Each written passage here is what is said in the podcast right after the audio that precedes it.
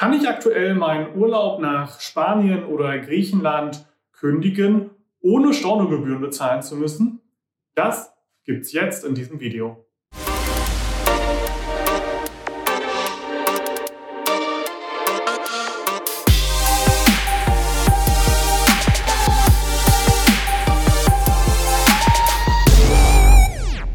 Hallo, mein Name ist Musbe Karimi, Rechtsanwalt und Gründer der Kanzlei Karimi Rechtsanwälte.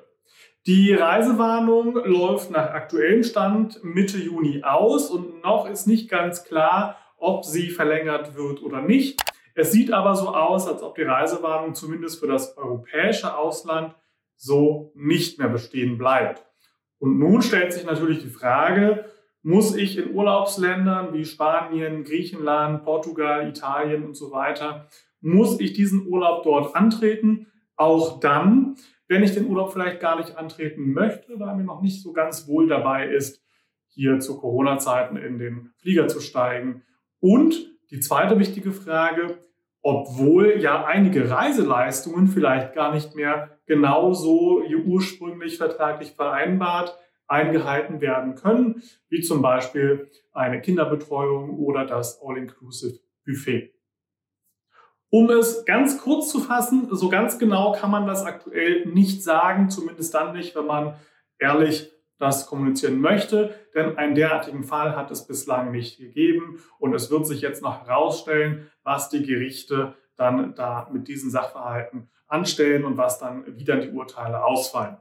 Fakt ist, im Gesetz steht, ich kann vor Reisebeginn oder halt aber auch schon nach Reisebeginn zurücktreten oder mich vom Pauschalreisevertrag durch eine Kündigung diesen verlassen, wenn die Durchführung der Reise erheblich beeinträchtigt wird. Und jetzt wird man sich ganz sicher streiten müssen, wann ist eine Pauschalreise ganz erheblich beeinträchtigt. Um einfach mal ein Beispiel zu benennen, äh, eine fehlende Kinderbetreuung ist ein Reisemangel und wird auch gerne mal mit einer Reisepreisminderung von 20, 30 35, teilweise sogar auf 40 Prozent ähm, bemessen und stellt ganz klar einen Mangel dar. Ob der Mangel aber dann so erheblich ist, dass ich aufgrund, allein aufgrund dessen schon von der Pauschalreise zurücktreten kann, beziehungsweise mich vom Pauschalreisevertrag per Kündigung äh, loslösen kann, ist halt jetzt so die Frage, die man rechtssicher zu 100 Prozent nicht beantworten kann. Punkt. Die andere Frage ist, was ist zum Beispiel mit einem All-Inclusive-Buffet? Gibt es das noch? Gibt es nicht mehr? Ich kann das jetzt nicht mehr selber mir meine Speisen dort entnehmen, sondern muss mich anstellen oder werde dann nur noch bedient.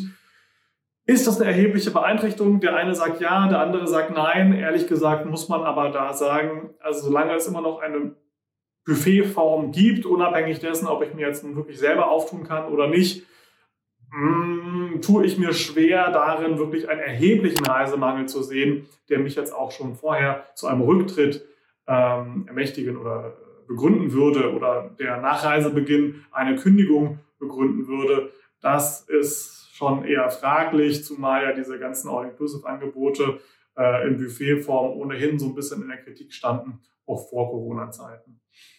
Dasselbe gilt für äh, die Beförderung zum Urlaubsort, also sprich für den Hinflug und Rückflug, äh, da ist dem einen oder anderen definitiv nicht wohl dabei, sich hier in das propervolle Flugzeug zu setzen und dann äh, wohin zu fliegen. Äh, aber auch da muss man sagen, mh, hm, eine erhebliche Beeinträchtigung würde ich nach aktuellem heutigen Rechtsstand eher nicht ansehen wollen, denn eine erhebliche Beeinträchtigung liegt nur dann vor, wenn nachgewiesenerweise diese Art der Beförderung, nämlich ohne Abstand fliegen mit Maske, dann auch tatsächlich zu einer gesundheitlichen äh, Beeinträchtigung oder Gefährdung oder äh, Schädigung auch äh, führt. Und nach aktuellem Kenntnisstand ist das zumindest so nicht zu unterschreiben.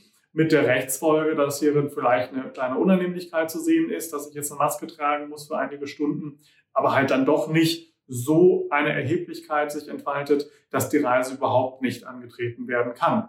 Das bedeutet ganz konkret, wer aktuell gebucht hat für das europäische Ausland, Spanien, Italien, Griechenland, Portugal und so weiter und so weiter. Äh, und der wird wohl davon ausgehen müssen, dass diese Reisen stattfinden können. Vielleicht noch nicht alle und ganz sicher nicht alle, weil auch zum Beispiel die Flugpläne noch nicht so weit sind. Äh, direkt schon ab Mitte Juni. Aber gehe mal davon aus, spätestens ab äh, Anfang Juli, Mitte Juli wird sich das eingependelt haben, sodass diese Reisen auch wieder stattfinden können. Mit der Rechtsfolge, wer jetzt storniert, der wird sehr äh, wahrscheinlich die Stornogebühren auch selbst tragen müssen. Man kann sich auch da noch drüber streiten, mit einer Prognose, gerade jetzt solche Urlaube, die noch im Juni stattfinden und halt eben nicht genauso stattfinden können, sehr wahrscheinlich, weil zum Beispiel das Hotel noch geschlossen hat oder die Fluggesellschaft geändert werden muss, beziehungsweise der Abflugsort geändert werden muss, weil die Flugpläne halt noch nicht bei 100 Prozent sind.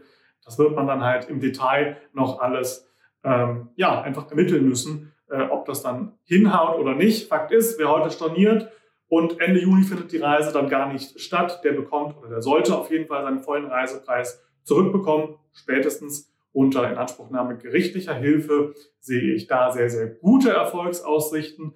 Wer aber jetzt storniert und im Nachhinein stellt sich dann heraus, die Reise konnte dann zum Beispiel im Juli auch tatsächlich stattfinden.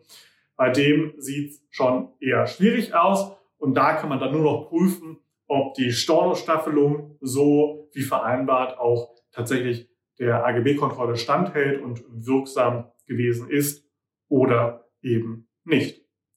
Für Fragen, ich habe eine große Facebook-Gruppe im Reiserecht, die nennt sich Reiserecht für alle lade ich Sie herzlich ein, dort Mitglied zu werden. Da finden Sie viele, viele Fallbeispiele, viele weitere Tipps und in diesem Sinne bleiben Sie gesund.